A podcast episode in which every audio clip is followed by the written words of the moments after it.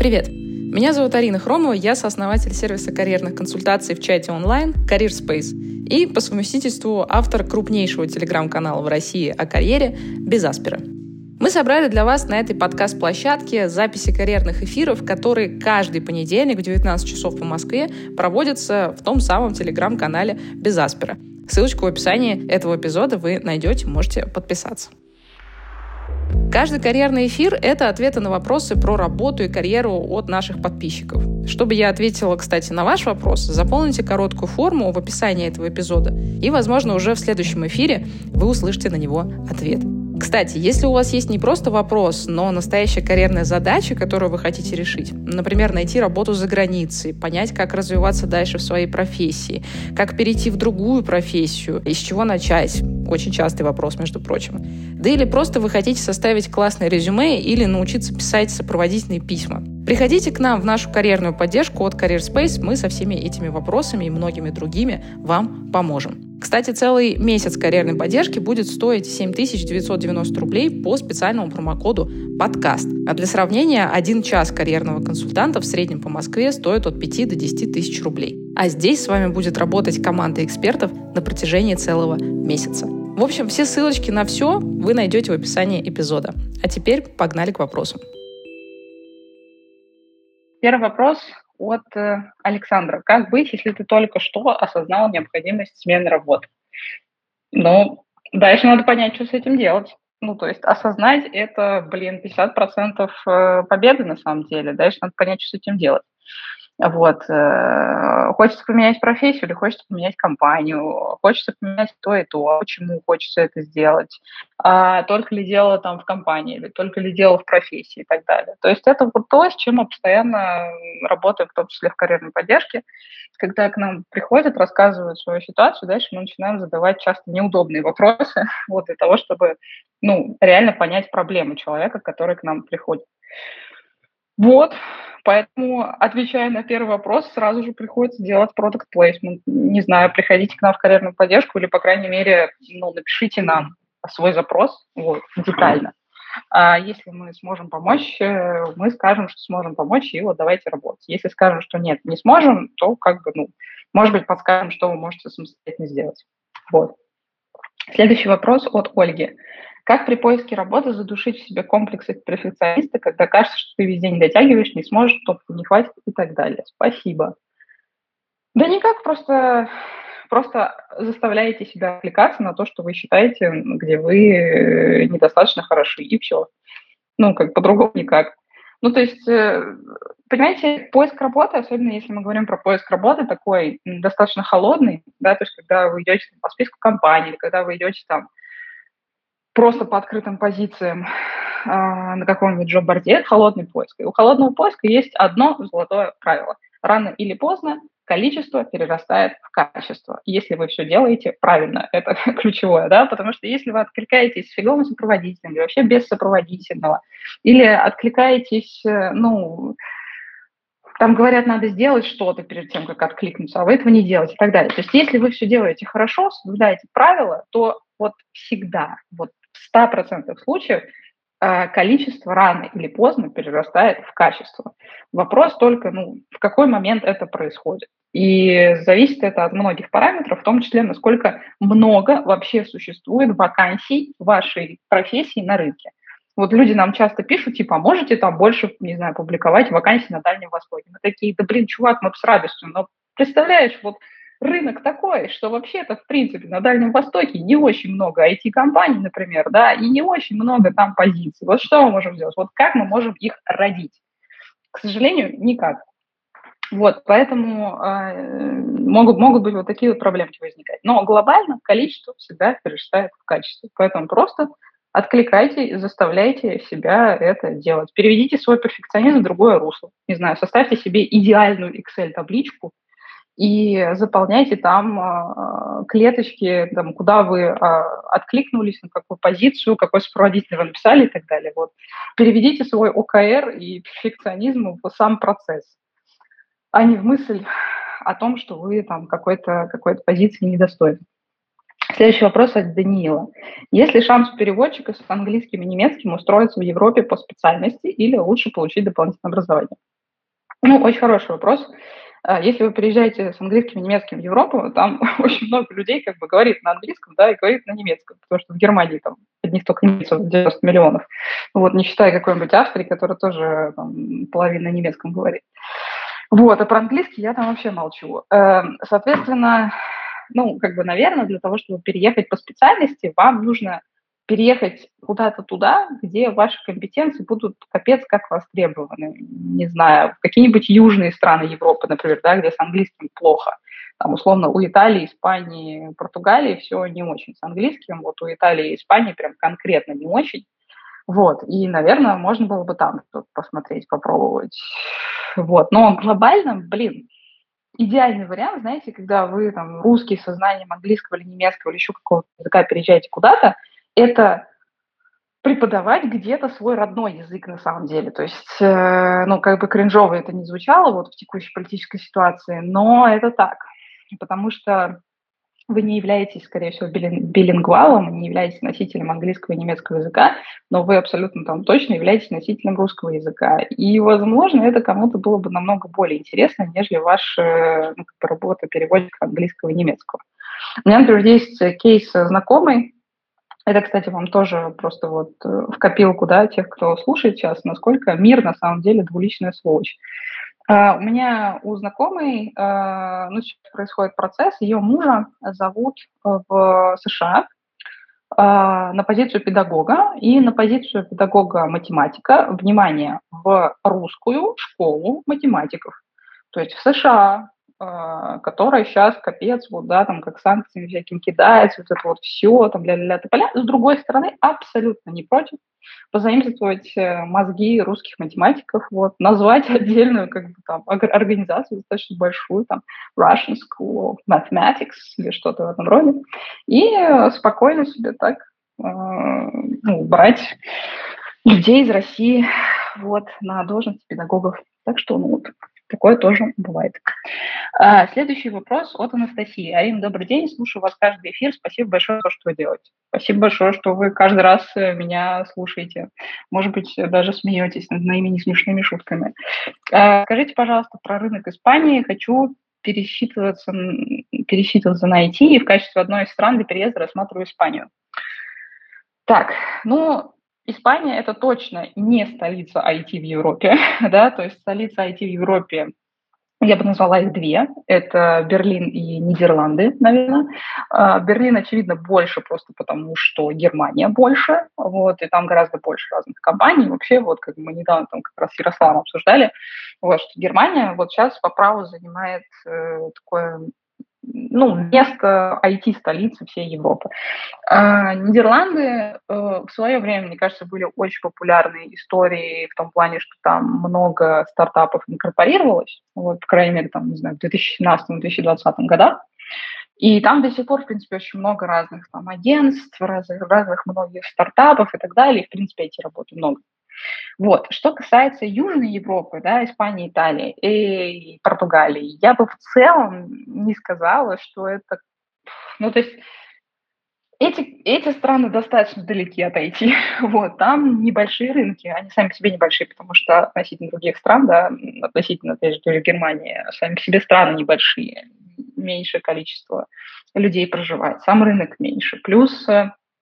так повелось, что с IT, в принципе, в этих странах... Ну, то есть не очень большой выбор вакансий, просто потому что рынки не очень большие, плюс, как бы, ну, есть свои, скажем так, отпечатки менталитета. Вот я могу там читать про взрывные какие-нибудь даже немецкие стартапы, про стартапы из Нидерландов. Ну вот если вы сделаете усилия над собой, посмотрите там, какое количество стартапов, там, взрывных компаний вообще, да, создавалось в Италии и Испании, поймете, что их очень-очень-очень мало. У меня есть на это дело гипотеза, заключается она в том, что когда ты живешь в средиземноморском климате, у тебя все в своей жизни настолько прекрасно, тебе не надо ни с кем бороться, твоя самая большая проблема – это там, не знаю, выбрать, куда ты полетишь на выходные, вот, в Париж или куда-нибудь в Баварию за 50 евро вот, самолетом, то, в принципе, когда у тебя всю жизнь хорошо, очень хорошо, у тебя все время солнышко светит, наверное, как-то ты меньше тяготеешь в том, чтобы бороться с этим злосчастным миром, вот, создавать, вопреки всему, какие-то компании. Вот, короче, я сделала много лирических выступлений. Смысл в том, что я считаю, что Испания, конечно, не лучший рынок для того, чтобы искать там работу, тем более в IT. Вот, просто подумайте об этом, посмотрите еще что-нибудь рядом. Вот.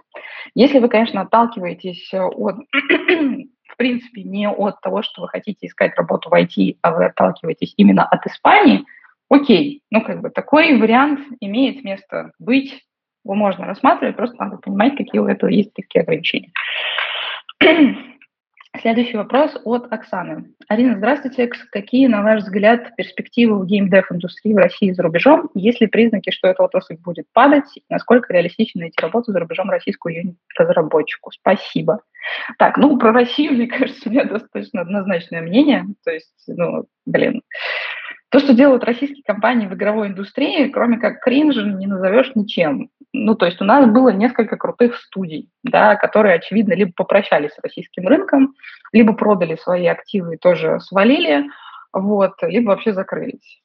Есть такой Дмитрий Спиридонов, он основатель CloudPayments, он основал компанию, вот, продал ее в 2017 году часть Тинькова, потом еще в 2019 часть, и вот у него осталась еще какая-то часть. И сейчас идет крупное корпоративное разбирательство, что фактически, как Дмитрий пишет, Тиньков без его ведома просто отжал у него оставшиеся проценты, вот, и не выплатил ему ничего за его долю. И это могло бы показаться как бы, ну, какой-то разовой случайностью, да, которая произошла и так далее, но прикол в том, что в комментарии пришла основательница Game Insight и бывшая CEO Сбергеймс, там была тоже acquisition, да, покупка компании Сбером, и написала, что с ней сделали то же самое. Вот, то есть, видимо, просто сказали, идите лесом, никаких денег вы за свою компанию не получите. Вот, к чему я это все говорю? К тому, что вот у нас была хорошая история какой-то, да, игровой индустрии, где можно было что-то делать, где было вроде как классно, и все, что было классно, взяли, отжали, уничтожили или заставили уйти с рынка. Но это как бы мое мнение.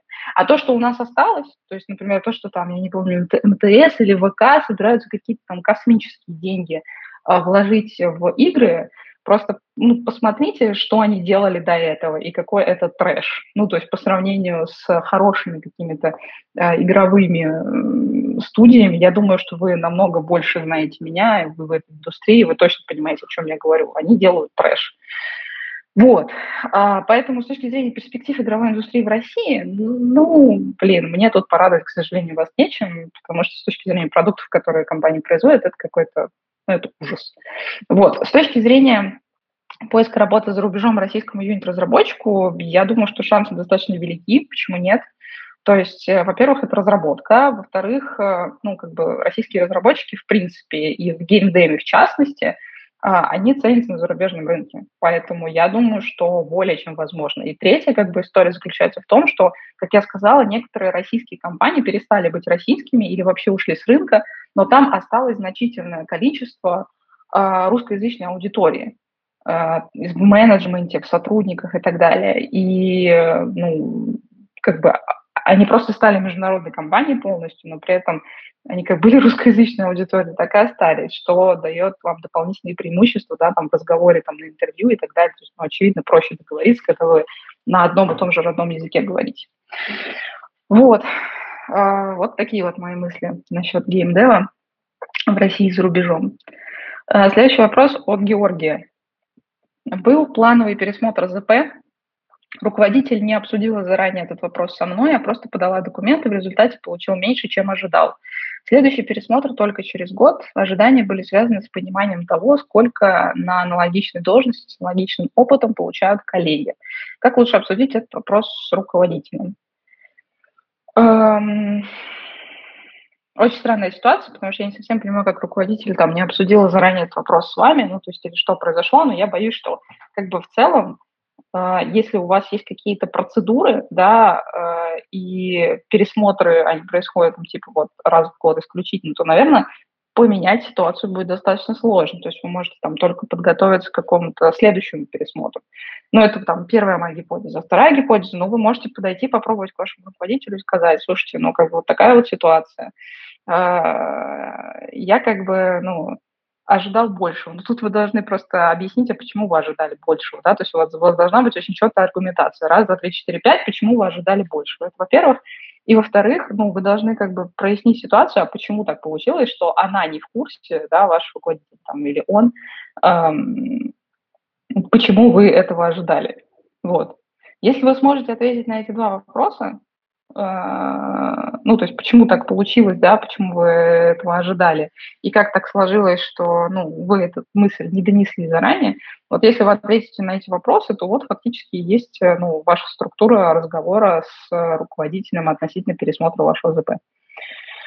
Вот, следующий вопрос от Сергея. Добрый день, Арина, спасибо за ваш продукт и канал, приятно читать экспертное мнение и в каждом выпуске находить ответы на актуальный вопрос.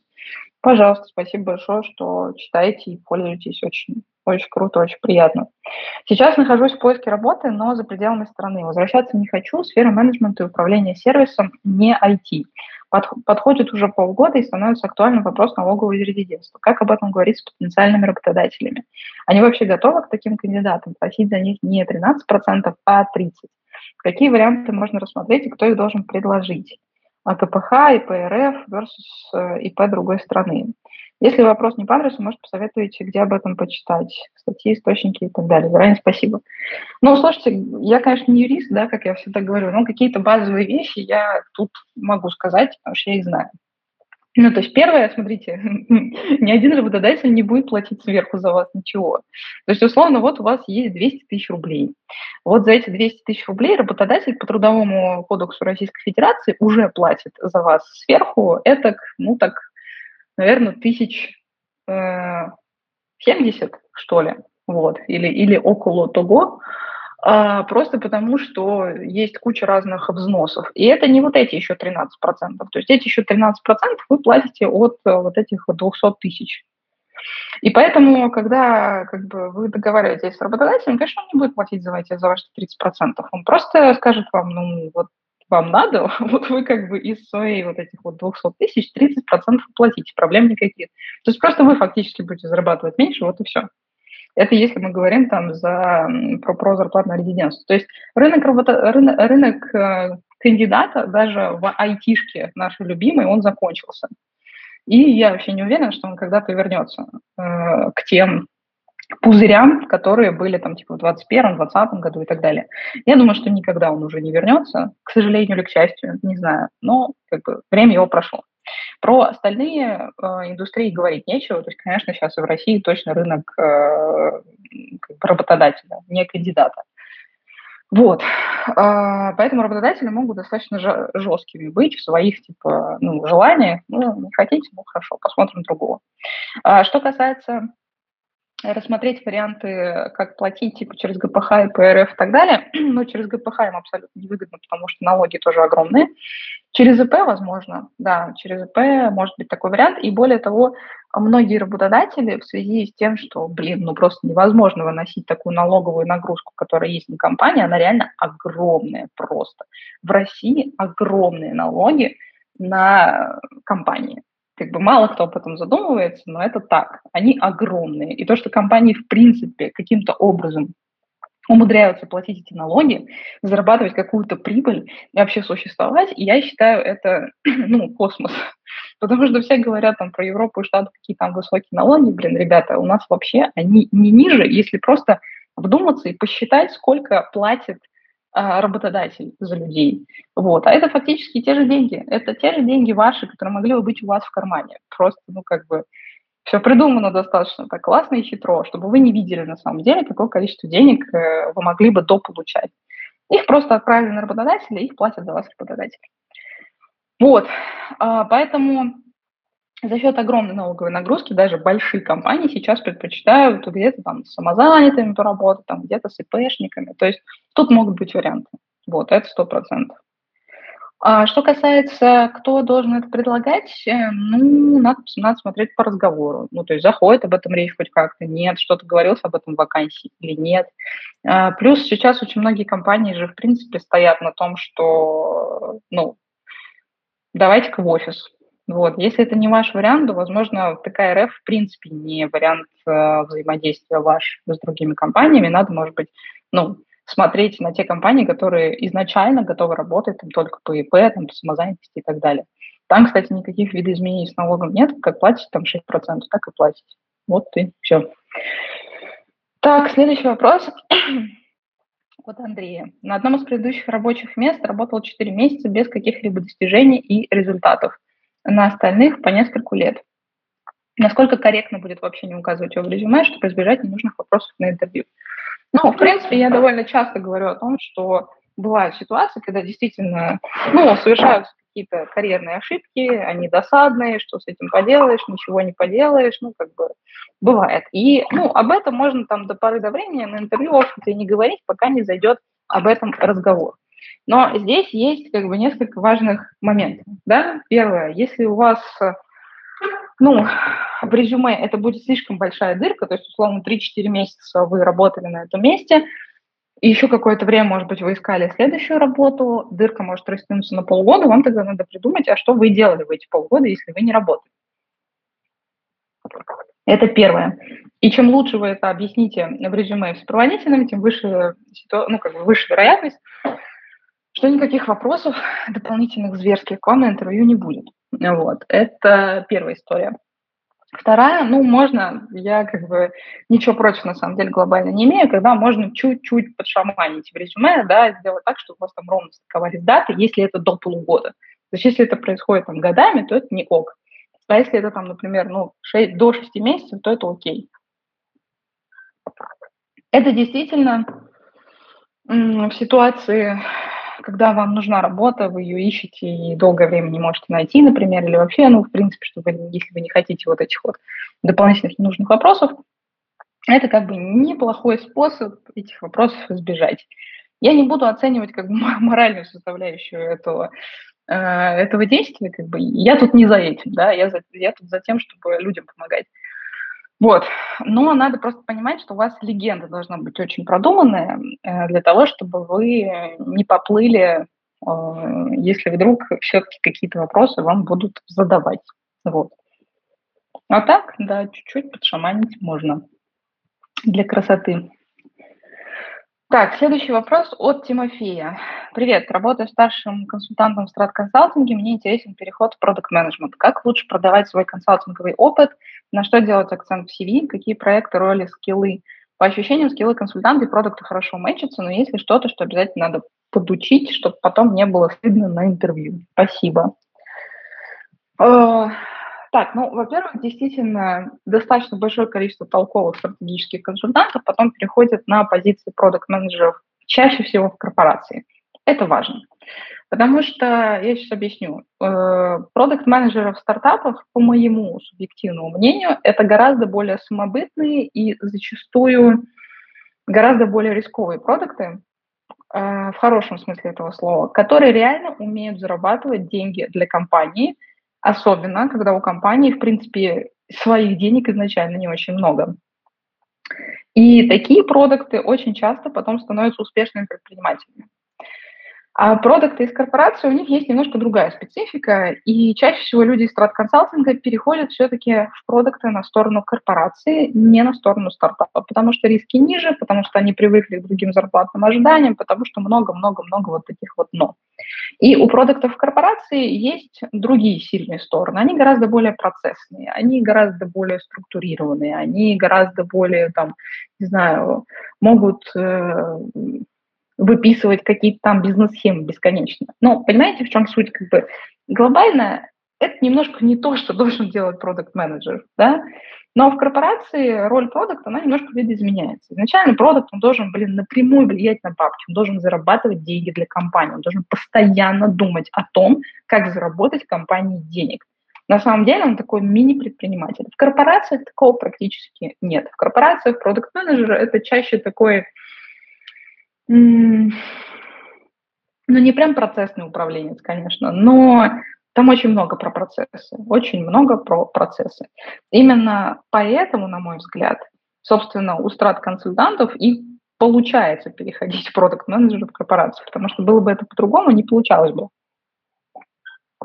Что касается того, что надо подучить, ну, я бы не сказала, конечно, что подучить, ну, просто, типа, там, не знаю, пройдите курс GoPractice для продуктов, наверное, один из лучших продуктов, если не лучший, который есть у нас на рынке. Пройдите там тест, насколько вы вообще нормальный продукт. Посмотрите, какие у вас хромают компетенции. И если действительно там сильно все хромает, пройдите этот курс от GoPractice, он идет там типа месяц или полтора. Лучшее вложение в себя как в продукт, который вы можете сделать. Вот, на мой взгляд, так. Следующий вопрос от Александра. Добрый день, работаю в Москве финансовым менеджером, средний доход около $3000 чистыми. Для Москвы это комфортный уровень. На похожей позиции за границей ОАЭ, Европа. Часто вижу почти такой же уровень зарплат или даже ниже, но затрат на жизнь там намного выше, плюс требования по опыту выше. Это нормальная ситуация или я что-то не понимаю? Александр. Ну, смотрите, на самом деле $3000 чистыми – это вообще-то не так-то и мало. Если мы говорим по Европе, это вполне себе нормальная зарплата. То есть со всеми налогами, которые вы будете платить в Европе, это получается грязным, вы там получали бы где-нибудь там, типа $5000 в месяц. Умножаем $5000 на 12, получаем $60000 в год. Это, ну, среднестатистическая нормальная зарплата, как бы ничего такого. Вот, это первый момент. Второй момент. Как бы в ОАЭ я согласна, что уровень жизни намного выше, и, например, там, чтобы поддерживать такой же уровень, как в Москве, надо зарабатывать там раза в полтора, наверное, больше. Вот. Но обычно там все-таки зарплаты выше, поэтому, ну, странно, что на отдельной позиции там ниже. В Европе вполне себе сопоставимые зарплаты с Москвой, и, ну, как бы... Это ок, это норм. То есть вообще-то норм считается, там, когда, не знаю, ну, наши разработчики не привыкли, да, к такому, но там в какой-нибудь Восточной Европе могут предложить там в 3-4 раза меньше, чем человек зарабатывал в Москве. Там где-нибудь в Западной Европе могут предложить поменьше, чем тоже, чем у нас, или там столько же примерно. И это как бы ок, это норм, ну, вот так. И в целом, ну, в Европе, на самом деле, в разных, конечно, частях Европы, если мы не говорим там про Швейцарию какую-нибудь, да, или про, не знаю, дорогие северные страны, да, Северную Европу, это вполне себе комфортная зарплата, на которую очень даже можно нормально жить. Ну вот. Это, ну, как бы другими плюшками окупается, да, там ставкой рефинансирования, зарплаты, ипотеки в 1-2% и все такое прочее. Вот, поэтому, да, некоторые зарплаты, которые мы получаем в Москве, они сильно выше вообще того, что люди получают в Европе. Следующий вопрос от Юли. Арина, добрый вечер. Работаю в крупном диджитал-агентстве, при этом хочу больше времени уделять монетизации хобби. Сейчас совмещаю. Насколько реально договориться с текущим работодателем о работе на полставки, сохраняя оформление по ТК РФ и 50% делая текущее ЗП? Возможно ли найти работу на таких условиях на рынке? Портам везде самозанятости, мутные схемы. Так ли это? Говорить ли реальную причину или придумать легенду? И уместно ли спрашивать о таком, когда работаешь в компании меньше года? Ну, давайте так. Первое. Вашему работодателю это не понравится. Вот, как бы любому нормальному работодателю это вообще не понравится. Вот. То есть я не знаю вообще, можно ли там провернуть такую схему, что 50% делать текущий ЗП. Я думаю, что можно. То есть официально это можно, там на полставки это называется, да. Но сам факт того, что вы будете работать 50%, ну, я думаю, что работодателю будет вообще неудобно, не классно, не круто, потому что, ну, типа, когда начинается, когда заканчивается ваш рабочий день, когда, типа, вам там, вас можно дернуть, когда нельзя. Ну, короче, как работодателю это никому не понравится, это я вам вот 100% говорю. Вот, это первое. Второе, если, как бы, эта история все-таки, где вы изначально, ну, там, написано, да, что человека ищут на полставки там, и так далее, это не всегда мутные схемы. Самозанятость ИП не является мутными схемами. Это абсолютно нормальная схема выплаты по такой занятости, и я просто скажу, что это намного больше и чаще встречается, чем вот полставка по белой зарплате, это слишком много геморроя. И в основном этим занимаются какие-нибудь государственные компании или очень большие крупные корпорации. Какие-нибудь компании среднего размера, конечно, всегда вам предложат самозанятость или ИП, но это не мутная схема, это ок. Вот. Говорить ли реальную причину или придумать легенду? Ну, скорее всего, вам придется придумать легенду, потому что, еще раз повторюсь, мало кому из работодателей понравится вот эта вот история, что, ну, вот там, ну, короче, это просто очень сложно менеджерить, и поэтому это мало кому понравится. Вот. А насчет уместно ли спрашивать об этом, когда работаешь в компании меньше года, не знаю, насколько сильно меньше года, опять же, не знаю, какие у вас отношения с руководством. Тут как бы все очень ситуативно, не могу вам, к сожалению, сказать. Следующий вопрос от Марии. Арина, скажите секрет повышения по карьерной лестнице. Что ценят руководители в сотруднике, чтобы повысить его до следующего грейда? Ой, секрет очень прост. Ты говоришь человеку, что надо сделать, и он всегда это делает. Это первое. А второе, еще больший уровень, да, как бы офигенности сотрудника. Это когда тебе не надо говорить, что ему что-то надо сделать, он уже сам это сделал. И тебя просто, ну, как бы пришел получить твое подтверждение. Короче, на самом деле ни один руководитель не любит сидеть и высматривать, что делает его подчиненный. Хочешь, чтобы просто работа делалась, делалась качественно. Вот. И любой подчиненный, по идее, должен делать часть своей работы лучше, чем его начальник. Потому что если ваш начальник может сделать за вас работу лучше, значит, вы так себе сотрудник. Вот. То есть понятно, что когда вы приходите на новое место, вам надо вникнуть и так далее, как бы это окей. Но если на протяжении долгого времени ваш работодатель, да, ваш там, ну, руководитель прямой все еще продолжает делать вашу работу лучше, чем вы, это очень плохой звоночек.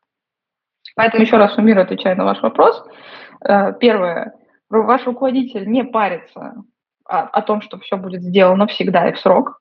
То есть на вас можно всегда положиться. Второе, вы умеете предугадывать то, что надо бизнесу, то, что нужно вашему руководителю, и делать это вперед. Вот. И, наверное, это, ну, две основные компетенции. За вот это вот людей всегда продвигают. И если переводить это совсем на русский примитивный язык, да, то это про активность и ответственность. И все. Следующий вопрос от Алексея. Здравствуйте, Арина, спасибо за ваши эфиры. Что скажете про Elbrus Bootcamp? Видел их рекламу как-то в вашем канале, я изучил информацию, которая есть в интернете, и даже сходил на день открытых дверей. Вроде везде все круто, однако все равно выглядит слишком хорошо, чтобы быть правдой. Например, они говорят про медианную зарплату выпускников 100 тысяч рублей, опираясь на отчет вышки, хотя на Яндекс.Практику цифры почти в 2 раза скромнее. Насколько это все соответствует действительности, приходилось ли вам сталкиваться с выпускниками? Ну, давайте расскажу свое личное мнение. Ну, то есть первое, что надо понимать, это то, что, наверное, из всех компаний, которые занимаются подготовкой именно разработчиков, я бы сказала, что Elbrus Bootcamp, они, ну, точно в топе, 100%.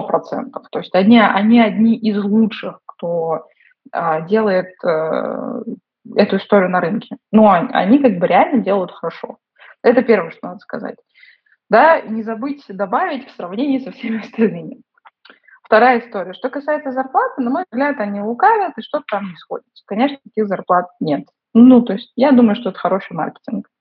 Третья история. Приходилось ли мы сталкиваться с выпускниками? Да, приходилось. Мы когда-то давно еще искали себе джуна-разработчика, потом отказались от этой идеи, вот, потому что, ну, как бы глобально это был провал, потому что как раз-таки у нас были выпускники, в том числе Elbrus Bootcamp, и на те задачи, которые нужны были нам, там, конечно, было все очень-очень далеко от реальности. Вот, то есть по сравнению со всеми остальными выпускниками, Elbrus Bootcamp делает реально очень хорошую работу. Но если встать на сторону работодателя, да, и то, что он ожидает увидеть там, от джуна, там все равно все очень не очень, на мой взгляд. Вот, но, по крайней мере, у нас было несколько выпускников, и это, ну, мы их не взяли, потому что они очень-очень сильно не тянули на то, что было нужно нам. Вот, при том, что у нас, ну, были обычные адекватные требования. Вот, как раз-таки для джуна. Поэтому, ну, вот такие вот пирожные. Следующий вопрос от Владимира. Добрый день. Скажите, чтобы построить карьеру в machine learning, лучше начинать с маленьких компаний, потом переходить в большие, или набраться опыта сразу в больших компаниях? Хороший вопрос. Потому что там и там есть большие плюсы и минусы. Большой плюс большой корпорации, да, то, что вы приходите, там все очень системно, у вас есть огромное количество людей, у которых вы можете спросить, когда вы что-то делаете не так, а поверьте, вам это будет очень-очень важно. То есть иметь возможность у кого-то что-то спросить, когда вы чего-то не знаете, это, блин, вообще на вес золота. Особенно, когда вы, допустим, не так давно начали заниматься этой профессией, да. Это, безусловно, огромный плюс. Второе, вы как бы работаете на масштабе, да, то есть вы работаете над какими-то огромными продуктами, и это все очень так будоражит ваше сознание, и вообще как бы причастность к большому, это все круто. Но при этом есть огромный минус, и он заключается в следующем. Вот мы как-то тоже обсуждали внутри команды, что, наверное, нет ничего хуже для разработчика, молодого, прийти в команду какого-нибудь Гугла на проект Google поиска. Почему? Потому что единственное, что вы будете делать, это оптимизировать выдачу в Гугле на 0,00000000001. Вот. И это как бы оборотная сторона больших компаний. В маленьких, соответственно, все ровно наоборот. То есть у вас куча ответственности, девать ее некуда вообще. Вот, вы можете делать там кучу разных вообще вещей, экспериментов и всего, ничего не зарегулировано, скорее больше же похоже на бардак. Вот, но есть обратная там сторона того, что спросить обычно не у кого, там процессы все не отстроенные, и, в общем, абсолютно вот ровно обратная ситуация большой корпорации с ее плюсами. Вот, поэтому однозначного ответа у меня на это нет. Я бы, наверное, на самое первое место работы, да, все равно ты пошла в большую корпорацию, поработала бы там, год, полтора, два, и потом бы уходила в какие-то, быстро растущие крутые стартапы, где ML является движущей вообще силой, да, не какой-то сервисной функции, вот, на подсосе, извините, а, движущей силой. И там бы уже фигачила и кайфовала от того, какой у меня уровень ответственности, вообще какие грандиозные штуки я тут делаю. Так, следующий вопрос от Анны. Здравствуйте, хочу идти с работы в другое место, уже прошла собеседование, жду окончательного ответа от потенциального работодателя через неделю. Шансы того, что меня возьмут на работу, по-моему, довольно высоки. Стоит ли сейчас говорить своему руководителю о том, что я собираюсь уходить, или стоит подождать, сказать в случае получения оффера? Конечно же, вы говорите своему работодателю о том, что вы уходите, когда вы получаете оффер. Потому что, простите меня, пожалуйста, но все ваши ощущения... я знаю очень много ситуаций, когда кажется, что все прекрасно, а потом человеку отказывают. Я знаю очень много ситуаций, когда кажется, что все ужасно, а потом человеку приходит оффер. И у меня такие ситуации в жизни тоже были, вот, в моей собственной карьере. Поэтому я бы, конечно, дождалась финального решения, уже потом как бы разговаривала бы с работодателем, договаривалась там о том, сколько надо отработать, потому что у меня бывали там ситуации, да, когда я отрабатывала больше, чем нужно, просто потому что мне важно было довести проект. Были ситуации, когда я вообще ничего не дорабатывала, вот, потому что там, мой работодатель был на меня сильно в обиде и вообще, считал это каким-то таким предательством, хотя я, например, открыто говорила, да, о том, что я буду что-то смотреть. Вот, то есть ситуации, бывали разные, и, я считаю, что все-таки надо дождаться оффера и потом разговаривать. Следующий вопрос от Алены. Здравствуйте, большое спасибо, что продолжаете делать регулярные карьерные эфиры, это настоящая кладезь полезной информации. Спасибо большое, что слушаете. Нахожусь я в России, работаю в консалтинге в одной из компаний, решивших переформатироваться после февраля 2022 года и остаться в стране. Есть опыт работы в российских офисах международных консалтинговых компаний, в том числе в «Тройке». Задумываюсь о поиске работы в Европе, тоже в консалтинге. Как вы думаете, может ли стать препятствием отсутствие европейской магистратуры, диплома международного известного российского вуза? Меня за плечами только российский региональный вуз, специально поступать в зарубежную магистратуру кажется слишком долго, дорого и с непонятными перспективами после окончания. Спасибо. Ну, слушайте, действительно, когда у вас уже есть значительный опыт работы, я просто не знаю, сколько именно у вас его опыта, но типа, если это больше 3 лет, да, то точно, мне кажется, не имеет огромного смысла какого-то запариваться о вашем образовании. Я думаю, что это никак не повлияет. Вот, то есть просто ваша задача красивым образом преподнести ваше образование, которое оно есть. То есть любое образование, любой опыт на самом деле можно преподнести красиво. Да? Моя любимая вот эта присказка про то, что можно сказать, что вы продавец обуви, а можно сказать, что вы sales-менеджер в крупном ритейле, не знаю, с ответственностью там, за команду 10 человек, если у вас там есть какие-нибудь еще 10 мини-стажеров на полуставке, которыми вы руководите. Ну, то есть вопрос того, как вы это оформите. С учетом того, что у вас есть международные компании в резюме, которые узнаваемы по всему миру, и вам, в принципе, не надо особо распинаться, да, для того, чтобы рассказать, что это за компания.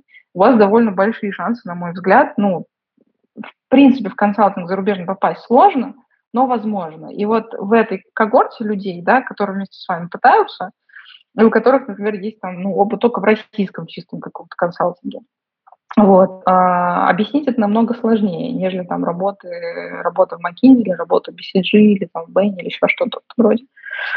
Вот, поэтому не переживайте насчет вашего образования, ничего страшного абсолютно, просто покрасивее его оформите, и все, я думаю, что глобально никак не повлияет, потому что ваш опыт работы, он перекрывает все это дело. Так, а я, кстати, напоминаю, что если у вас есть какой-то большой вообще карьерный вопрос, который вы хотите решить, вот, то приходите к нам в карьерную поддержку. Я вот завела рубрику каждый четверг или пятницу. Я просто поняла, что я этого не делаю. А вообще-то, наверное, надо было. Типа, ну, круто, у нас там десятками офферы в месяц падают. Вот мы такие, ой, какие мы молодцы, как здорово мы работаем. Рассказывать об этом мы не рассказываем. Вот теперь рассказываем. В общем, если у вас есть какой-то карьерный вопрос, который вы хотите решить, то приходите к нам в карьерную поддержку. Можете в Гугле просто забить «карьерная поддержка Career Space». Вы попадете на наш сайт, посмотрите, что это. Можете описать свой запрос. Если мы сможем помочь, мы поможем. Если не сможем, то тоже скажем, что не сможем. И как бы ничего вы оплачивать не будете. Так, следующий вопрос от Людмилы. Спасибо большое за карьерные эфиры. Всегда узнаю из них много нового. Спасибо большое, что слушаете. Мой вопрос. Хочу переехать в Европу через получение MBA или Master's Degree в хорошей бизнес-школе. Особенно интересно Италия и Франция. Какие перспективы открываются для выпускников бизнес-школ с базовым знанием местного языка? Бэкграунд, бакалавриат, плюс магистратура вышки и опыт работы 1,5 года в международных компаниях. Ну, обычно, когда люди переезжают по магистратуре, например, да, у них цель найти какие-то первые джуновские позиции на зарубежном рынке. Скорее всего, это плюс-минус ваш случай. То есть после там, поступления в магистратуру вы в параллели где-то начнете искать работу там, на вашем местном рынке за рубежом, стажироваться обязательно, проходить... пытаться попасть на какие-то там проекты, еще что-то, это 100% обязательно, это нужно будет делать постоянно, вот, не прекращая. Базовые знания местного языка надо 100% делать не базовым, вот, потому что мы говорим про все-таки Италию и Францию, про Италию я очень много раз говорила, что никакого базового знания прокачивайте итальянский 100%. Во Франции чуть попроще, но там есть свои приколы, да, что люди, в принципе, английский не очень любят, поэтому они могут очень мило делать вид, что они вас не понимают. Вот. И это не миф. Это как бы, ну, это вот такой прикол.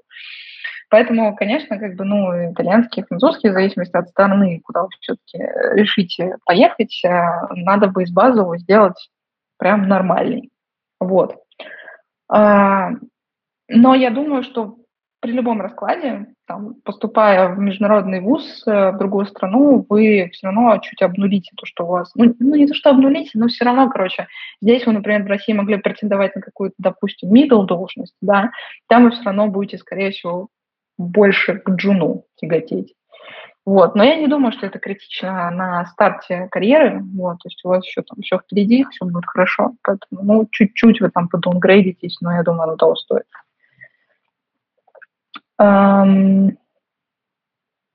Следующий вопрос. Не записала от кого, но он интересный.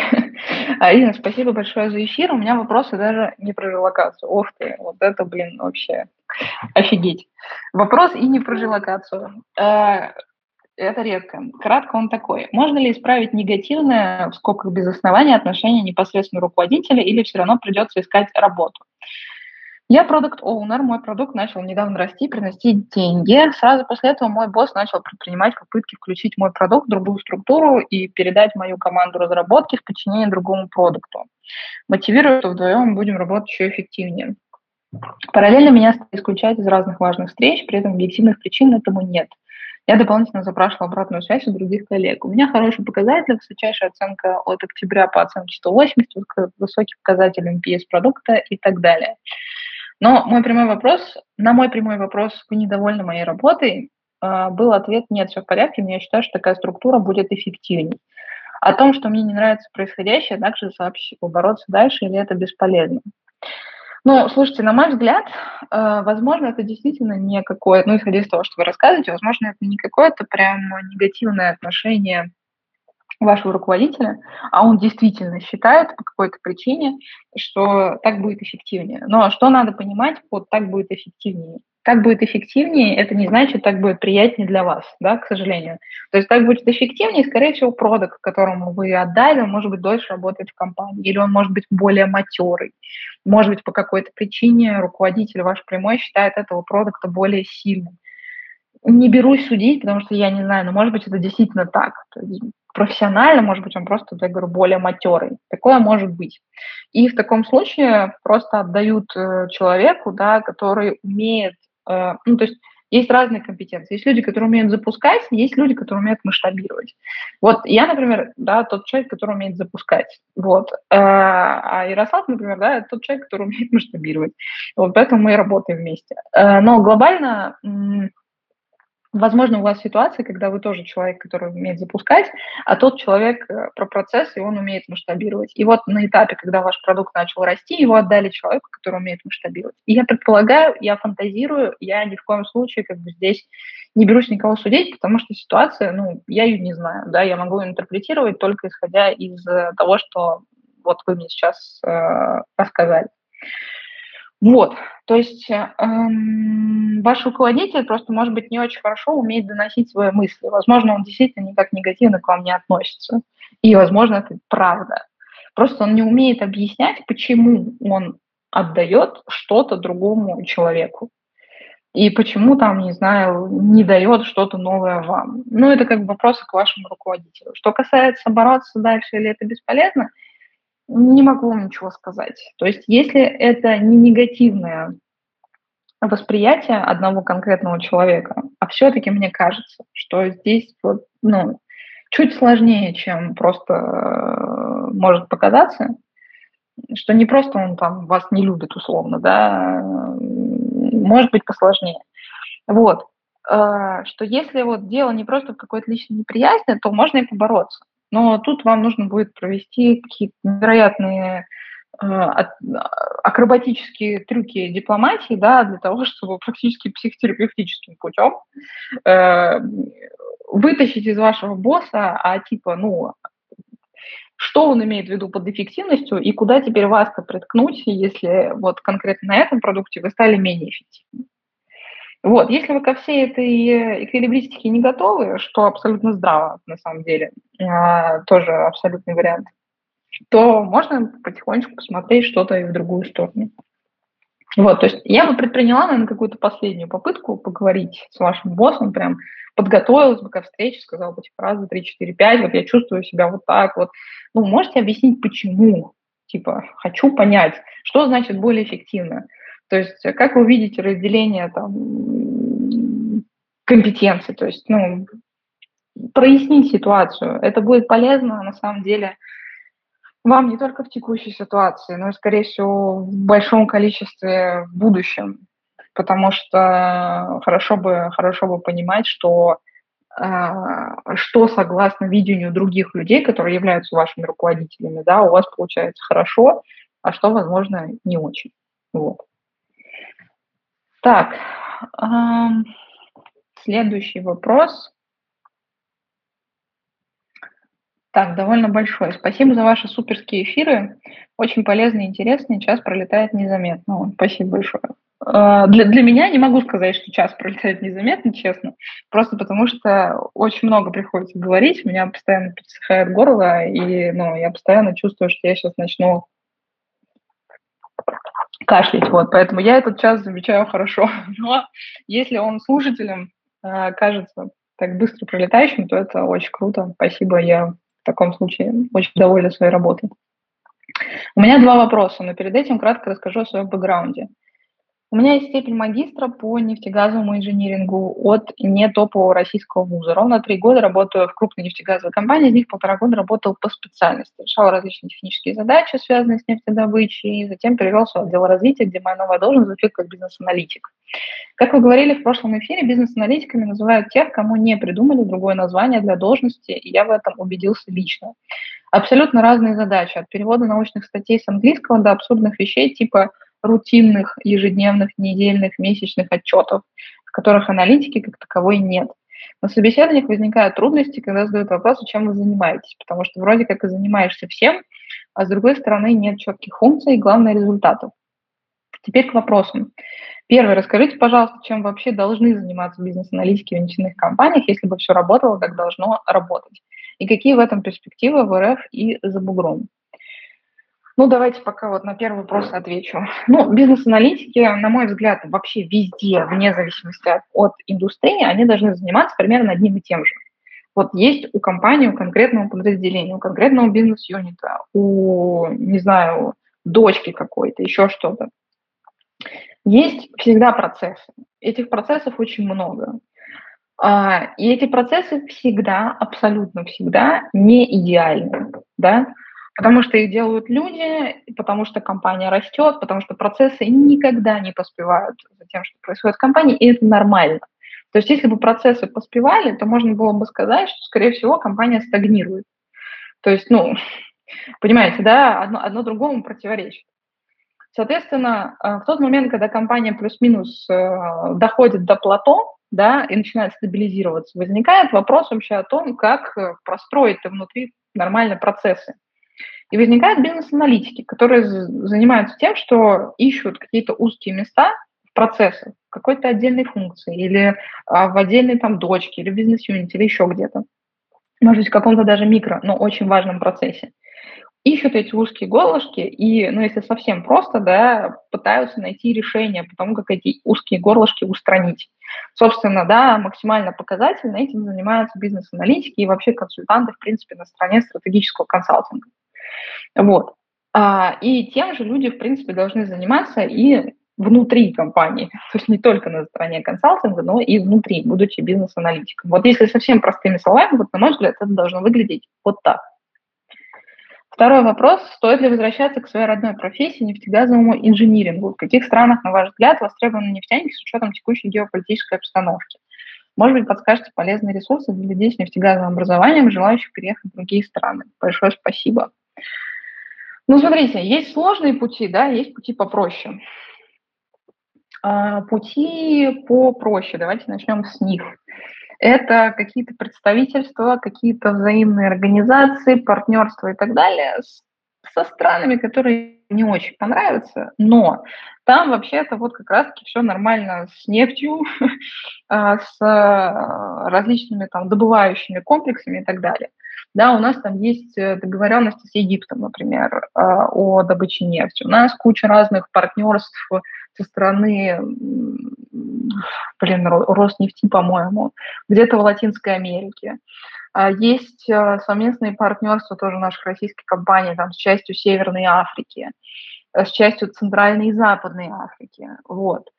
Но это все страны, в которые не очень сильно хочется переезжать глобально. Все же говорят там большую часть про Европу и вот это все. И это второй вариант, это сложный вариант, да, потому что есть страны европейские, где тоже хорошая как бы нефтянка, и там можно работать. Вот. Но туда будет сложнее переехать не только из-за геополитической ситуации, но и за счет того, что там есть определенные сложности с получением визы, а ни один работодатель не хочет запариваться с получением визы для своего сотрудника, особенно для россиянина, да, для которых сейчас стало в некоторых странах очень сложно получить визы разного типа. Вот, поэтому попроще варианты – это развивающиеся страны, посложнее варианты – это развитые страны. Вот, если у вас есть просто задача куда-то релоцироваться, конечно, можно смотреть там, ну, вот, в первый блок стран, которых я рассказывала. Если, типа, ну, вы прям готовы к битве, да, то можно попробовать и куда-нибудь в Европу. Насчет того, есть ли какие-то ресурсы, откуда люди собираются именно вот с таким бэкграундом релоцироваться. Слушайте, вот, ну, сходу не скажу. Знаю отдельные каналы просто, где про нефтянку пишут, там, про российские возможности, но про релокацию, честно говоря, нет. К сожалению, с головы сейчас не достану. Так, у нас остается немножко времени совсем. Давайте я на один вопрос еще успею ответить. Арина, спасибо огромное за эфир. Очень полезно, одновременно отрезвляет и обнадеживает. Работаю иллюстратором в более-менее большой компании, учусь в Яндексе на UX/UI-дизайнера. По завершении обучения хотелось бы поменять специализацию. Скажи, пожалуйста, как наиболее экологично можно совершить переход внутри компании? Если нет вакансий джунов и стажеров, можно ли просить работу у отделов UX-исследований и дизайна, чтобы нарабатывать опыт в свободное время? Какие есть советы и антисоветы по переходу внутри компании? Спасибо. Вопрос от Ксении. Так, ну, во-первых, очень грамотная стратегия глобально, что ты, во-первых, у тебя есть бэкграунд, да, иллюстратора, то есть это там графический дизайн, и ты переходишь в UX/UI, это очень грамотный переход, потому что это не кардинальная смена, да, это смежно, это хорошо. То есть ты, в принципе, понимаешь в дизайне, сейчас ты немножечко просто уходишь в другую сторону. Это прям good. Второе. Классная стратегия по изменению специализации внутри, да, то, о чем я всегда говорю тоже, что проще всего поменять профессию внутри своей текущей компании, где хорошая наработанная репутация. Насчет экологичности, на мой взгляд, нет ничего плохого в том, чтобы попросить работу у отделов UX-исследований и дизайна. Почему нет? Ну, по-моему, Яндекс все-таки, несмотря ни на что, остается одной из самых гибких компаний с точки зрения таких вот кросспроектной занятости. Поэтому почему нет? Особенно, если у тебя есть там какие-то знакомые, еще что-то, вообще отличные варианты. Насчет антисоветов по переходу внутри компании, я бы не советовала что-то делать, наверное, за спиной твоего руководства. То есть, ну, какие-то прям вот такие штуки, которые могли бы ее или его поставить в не очень хорошее положение. Ну, то есть, типа, надо, наверное, заранее подготовить к тому, что ты хочешь сделать этот переход, да, если ты хочешь все сделать по-человечески. Надо заранее сказать, что, типа, вот я там точно буду продолжать еще вот столько, но мне бы вообще хотелось там вот перейти туда. Если у тебя хорошие отношения с руководителем, твой руководитель еще может и поспособствовать тому, чтобы у тебя все было хорошо, сглажено при переходе в новую для тебя подфункцию. Но вот то, что я бы точно не советовала делать, это делать что-то как-то вот за спиной, не сильно согласованно, как-то втихаря от своего руководства, потому что, ну, обычно это ничем хорошим не заканчивается. Вот, это, наверное, основной момент, который надо подчеркнуть. Вот, пожалуй, все. Так, ну, а у нас и подошел к концу наш эфир, наше время нашего эфира. Вот. Напоминаю, что если у вас есть какие-то вопросы карьерные, которые вы хотели бы решить, приходите к нам в карьерную поддержку, мы с радостью вам поможем с их решением. Вот. Ну, или скажем, что помочь не сможем, или хотя бы посоветуем, что вам дальше делать, если мы сами не сможем вам помочь. Вот. Всем спасибо, что были сегодня этим вечером на этом эфире со мной. Спасибо вам большое. Хорошей продуктивной недели и классного вечера в понедельник. Пока-пока.